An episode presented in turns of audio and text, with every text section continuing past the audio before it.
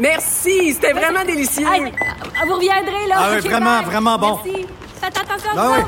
OK, salut, à la prochaine. Votre auto, c'est un espace où vous pouvez être vous-même. Hey, c'était pas mangeable comme repas. Ouf. Elle mérite d'être bien protégée. Et vous méritez d'être bien accompagné. Trouvez la protection la mieux adaptée à votre auto avec Desjardins Assurances et obtenez une soumission en quelques clics sur desjardins point com. Protégez vos dépôts, c'est notre but. La S A D C protège vos dépôts dans les institutions fédérales, comme les banques. L'A M F les protège dans les institutions provinciales, comme les caisses. Oh, quel arrêt! Découvrez ce qui est protégé à vos dépôts sont protégés point c a. Mes récompenses soniques, c'est le programme qui désire exaucer tous tes souhaits. C'est simple. Plus tu utilises ta carte du programme Mes récompenses soniques durant les mois de mars et d'avril, meilleures sont tes chances de remporter cinq mille dollars pour réaliser tes plus grandes folies. Visite l'une de nos stations soniques et comble tes envies. Antoine Robitaille. Il connaît tous les dessous de la politique. Une entrée privilégiée dans le Parlement. Là-haut sur la colline. Antoine Robitaille. Bon lundi à tous. Aujourd'hui à l'émission, est-ce que Noël est discriminatoire et colonialiste? Dans sa chronique constitutionnelle, Patrick Taillon nous dit ce qui cloche selon lui dans l'avis de la Commission canadienne des droits de la personne et il souligne une série de jurisprudences récentes qui vont dans le sens totalement inverse sur les questions de discrimination. Mais d'abord, mais d'abord, c'est l'heure de notre rencontre, les voix de la voix. Émotionnelle ou rationnelle? En accord ou à l'opposé. Par ici, les brasseurs d'opinion et de vision. Les rencontres de l'air. Bonjour Guillaume Lavoie. Antoine Robitaille, bonjour. Expert en politique publique, atteint d'une sinusite carabinée, il paraît? Ah oui, écoute, c'est une sinusite d'homme, c'est, c'est pire. On va quand même parler de politique, puis après ça, de vélo-économie. On commence par le lexique des propos non parlementaires. Là, ça, c'est les, ce sont les mots interdits à l'Assemblée nationale. Moi, j'aime beaucoup ce lexique. Va s'enrichir d'une nouvelle expression, Guillaume, et, et, et tu trouves que c'est terrible. Oui, et, et là, le pire, c'est... Alors, c'est pas l'expression elle-même que j'aime. C'est, ça nous vient de... La question de Christine Labrie, la semaine dernière, on en avait parlé. De Québec solidaire, que, oui. Oui, de Québec solidaire, qui avait dit que la C A Q ou le gouvernement du Québec exploitait les femmes par ses mesures économiques. Oui, Guillaume, on peut l'écouter d'ailleurs. Si ça tient debout, c'est au péril de la santé physique et mentale des gens qui portent les services publics sur leur dos avec des postes précaires, à des salaires plus bas que ce qu'ils pourraient avoir au privé. Le trois quarts des personnes qui travaillent dans nos services publics, ce sont des femmes. Pourquoi la C A Q se persiste à les exploiter. Et là, euh, tollé, intervention de Mme Nathalie Roy, présidente de l'Assemblée nationale. Et bon, mais après, on a, qu'elle a été obligée de retirer ses propos. Mais là, on l'ajoute à une fameuse liste. C'est cette fameuse liste de mots non parlementaires. Et là, c'est comme si c'était une contribution. Là, est-ce que, comme député, tu as réussi à faire ajouter quelque chose à la liste? Toi, tu adores la liste. Moi, je ne l'aime pas du tout. Je n'aime pas ça.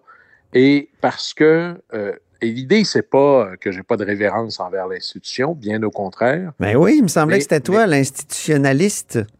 Oui, c'est, c'est ma religion première. Sauf que, à partir du moment où tu prends des mots et tu les mets sur une liste, un mot sans son contexte ne veut rien dire. C'est mon problème avec la dérive des woke. Un mot sans li- libéré de son contexte n'a plus de sens.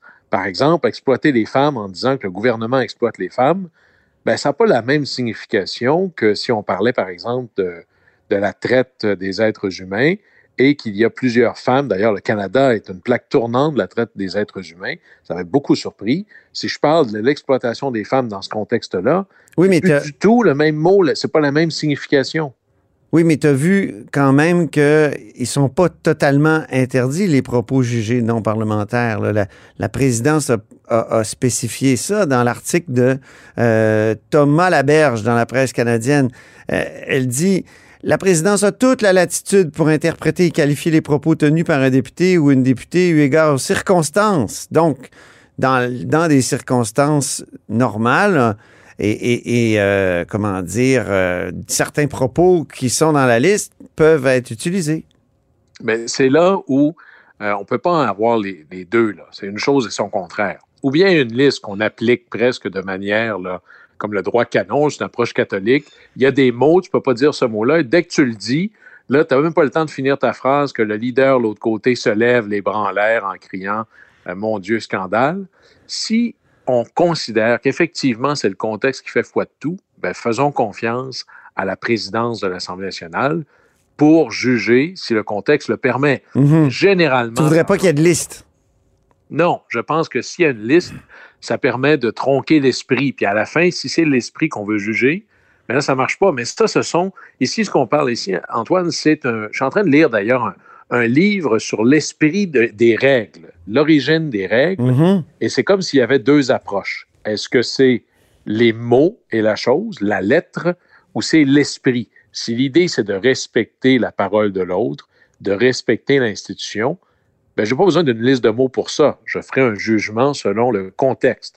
Mais là, il faut accepter que le jugement peut, peut varier. Mm. Mais au-delà de ça, je trouve que plus la liste s'allonge, plus ça tend vers une inclinaison qui, moi, m'inquiète beaucoup, c'est d'essayer de mettre, là, d'emballer les députés dans de la ouate, là, pour pas qu'il y ait d'un débat qui me fasse de la grosse peine. Oui. Pour pas dire des mots qui seraient méchants. Mm-hmm. Et là-dessus, il y a une dérive de sensibilité hors norme, tant chez le leader du gouvernement, M. Simon Jolin-Barrette, qui utilise ça à mort. Mais je suis d'accord avec toi, ils sont un peu des... Tu sais, on l'a dit l'autre fois, là, ils sont un peu comme des joueurs de, de soccer italiens parfois. Là. Ils reçoivent... Oui, oui, c'est, c'est... On les effleure, puis ils se tordent de douleur par terre. Ça, ça je suis d'accord avec toi, mais moi, j'aime bien quand même la liste, parce que, euh, tu sais, je la vénère pas non plus, là. C'est assez paradoxal, parce qu'en même temps, les députés, ils ont, ils ont droit de dire tout ce qu'ils veulent à l'Assemblée nationale. Hein? Ils peuvent, oui, pas être poursuivis pour, pour rien. Eux-mêmes. Non, mais ils peuvent, ils, ils, ils peuvent tout dire. Là. Ils peuvent, ils peuvent pas être poursuivis en diffamation, par exemple. À, ça, c'est à l'intérieur du Salon Bleu. C'est pour ça que souvent, on, leur, on les somme d'aller dire les choses à l'extérieur.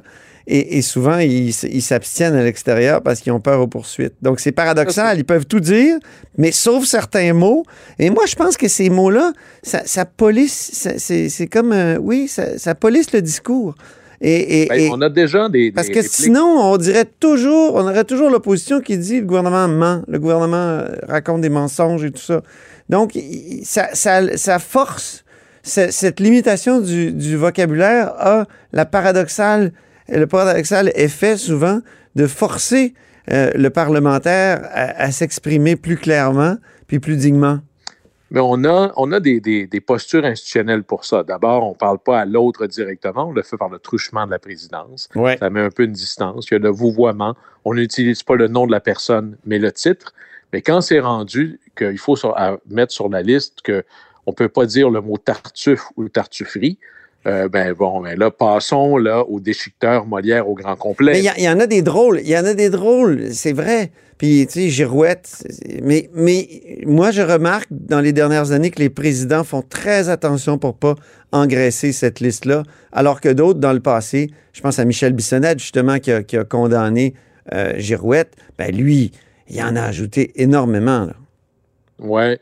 Moi, j'avoue Mais... qu'à à date, je fais partie de ceux qui trouvent que la présidence de Mme Roy est, est aussi euh, à l'épiderme beaucoup trop sensible par rapport à des débats plus durs. Moi, la, la chose dont je suis incapable, c'est ce sont des propos qui peuvent être blessants. Ben oui. Clairement, on s'en sert ah, là, comme clair. des joueurs de, de soccer oui. italien, tant tu as raison. Euh, ça, Mais en même temps, c'est une demande de la population qui, qui s'offusque dès que les, les débats dérapent. Donc, on veut vraiment éviter... Euh, les dérapages, et parfois c'est, c'est au, c'est, c'est, ça donne des débats peut-être plus, plus ennuyants, moins mordants. Oui, c'est ça. Sans sel, sans goût. À un moment donné, si on enlève la température du, du Parlement, c'est comme quand ils vont des gens du Environnement Canada, ils parlent de la météo comme si la météo n'était pas dehors. À un moment donné, il faut que ça vienne avec. Là. C'est lundi, c'est notre rendez-vous Vélo Économie. Donc, tu veux nous parler aujourd'hui de l'impact de ce que tu appelles la véloéconomie sur le marché du travail. Oui, et c'est fascinant parce que c'est la preuve que le vélo, là, c'est pas quelque chose dans une bulle, là, euh, parce que tout ce qui vient avec du vélo a des impacts énormes sur l'ensemble de la structure économique. La structure économique, c'est aussi beaucoup le système d'éducation qui vient en amont. Alors, tout part du point que c'est un marché où il y a énormément de vélos, beaucoup plus qu'avant. Je te partage quelques chiffres, Antoine. Mm-hmm. Alors, en deux mille vingt-trois, au jour d'aujourd'hui, on est à peu près à quatre-vingts millions de voitures produites, des voitures neuves à travers le monde, et cent quarante-cinq millions de vélos. Alors, il y a oui. pas mal plus de vélos que de voitures. C'est le cas au Québec également. Il y a dix pour cent de plus de vélos que de voitures au Québec. Et, pour te dire, en termes de dollars, là, les Québécois achètent des vélos ou des accessoires vélos, là, mais vraiment proches de la chose, pour à peu près un demi-milliard par année. Alors, et ça, c'est des chiffres de deux mille vingt. Alors, imagine aujourd'hui, c'est sûrement beaucoup plus. Et lorsque l'on parle de, de la réparation de ces choses-là, l'histoire se répète. Quand la voiture s'est démocratisée, mm-hmm. bien, il a fallu inventer, créer, former des nouveaux emplois, des réparateurs de voitures, des, de la mécanique automobile comme un programme de formation. Ça n'existait pas. Au départ, c'est les fabricants qui formaient des mécaniciens eux-mêmes. Puis par la suite, bien, les gouvernements, à travers les programmes de formation professionnelle, ont fait la même chose. Bien, on est en train de vivre le même défi et le même jeu avec le vélo. Oui.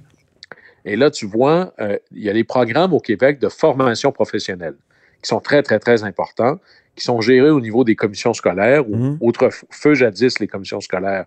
Maintenant, les, les centres de centres services. de services. Et là, il faut que je te parle d'une histoire de ce que j'appelle, moi, de l'entrepreneuriat en politique publique. Un pionnier, c'est l'histoire de Cyclochrome à Montréal. Mm-hmm. Cyclochrome, c'est une entreprise d'économie sociale. Il répare les Bixi et les vélos du S P V M.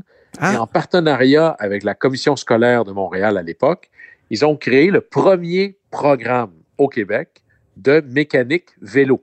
Alors, c'est une attestation d'études spécialisées. Tout ça est approuvé par le ministère de l'Éducation du Québec. Mm-hmm. Une formation de six cent quarante-cinq heures. Et les gens qui font ça, je parlais à certaines des, des personnes qui dirigent ces programmes-là, taux de placement cent pour cent est vraiment intéressant, là, parce que euh, c'est des gens qui peuvent être passionnés de mécanique. Mais contrairement à ce qu'on pourrait penser, la mécanique vélo, c'est tout en précision, là. C'est beaucoup plus précis que ce qu'on pourrait imaginer. C'est des gens qui sont passionnés par la mécanique, par la précision. C'est de la mécanique propre. Hein. Il n'y a pas de changement d'huile ou de trucs comme ça. Oui, bien là, faut... la chaîne n'est pas, pas, pas propre. propre oui, mais comparé a... à de la mécanique automobile pure, là, tu peux t'en sortir avec une petite paire ouais, de gants. Là. Moi, j'ai tout le temps les, les mains tellement sales quand je... Je bisoune sur mon, mon vélo. Ah oui, mais sur moi, mes vélos. Les gens disent que c'est parce que j'ai pas encore le truc, là. Mais écoute les salaires, Antoine. Ah oui. Et là, gardons en tête là, ce que nous dit toujours le premier ministre Legault, là, que ça prend des emplois euh, payants et autres. Comment? Un mécan... Comment? Un... Non, non, non, il dit pas ça comme ça. T'es bon, toi, oui. dans l'imitation. Ah. Payant! Des payants! Bon, on va mettre l'accent. Alors, écoute, un mécanicien vélo, sans expérience aucune, dix-huit dollars de l'heure. Ah oui. Avec expérience, ça joue de vingt-cinq à vingt-sept dollars de l'heure. Là. Ben oui. Et c'est encore très saisonnier, mais de moins en moins. On en avait parlé, la montée du vélo là, dans les saisons hivernales. Ouais. Et là, l'exemple de Cyclochrome et de Montréal est en train d'en inspirer d'autres. Entre autres, Quilicot. Tu sais, Quilicot, c'est ce magasin de vélo, une chaîne de distribution de vélos. Eux, ils existent depuis mille neuf cent quinze au Québec. Et eux ont fait un partenariat avec la ou le centre de services scolaires de la de, enfin l'ancienne commission scolaire des Moulins à Terrebonne. Mm-hmm. Et là, ils sont rendus à leur deuxième cohorte. Et eux, c'est l'entreprise qui fournit les lieux. Hein, ça se fait dans son centre de distribution. Ils fournissent les profs parce qu'eux ont les experts en mécanique vélo. Et ils me disent que ça, ça marche, mais très, très bien. Là. Et là, le défi extraordinaire pour la suite, c'est qu'il faudrait en avoir un peu partout au Québec parce que là, il y a un manque dans le marché, il y a une pénurie gigantesque. Les vélos sont de plus en plus chers et de plus en plus complexes. Alors, c'est pas vrai que toi, avec ta clé à molette dans ton sous-sol, tu peux nécessairement y arriver. Ouais. Et dans la, le fameux programme de... six cents... Quand on part en voyage en vélo, là, Guillaume, il faut amener un vélo qui se répare facilement. Oui. Oui. Mais, Par exemple, mais... moi, je partirais pas avec des freins hydrauliques. Je partirais avec des freins mécaniques. Où il y a même des, des dérailleurs euh, euh, électroniques. Ah oui, ben oui. De plus en plus dans les services d'accueil. D'ailleurs, Antoine, ce, ce genre de développement-là, d'une professionnalisation de la mécanique vélo, mm-hmm. c'est certainement la norme maintenant pour les formations professionnelles en France. Au Minnesota, aux États-Unis, c'est extraordinairement important. Et là, je te disais... Pourquoi que le Minnesota, programme... c'est important comme ça?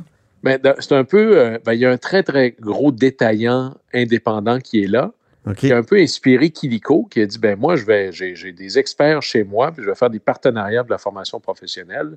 À un moment donné, c'est le bout de la chaîne. Mm-hmm. De plus en plus de vélos, des vélos qui coûtent de plus en plus cher, de plus en plus complexes au plan mécanique, ben, tu vas avoir besoin des gens pour les réparer. Mm-hmm. Alors, à un moment donné, la, le, le monde s'ajuste exactement comme l'histoire de l'automobile. Alors, je disais que le programme, c'est six cent quarante-cinq heures, il y a treize points importants, mais il n'y a pas vélo électrique dans le programme.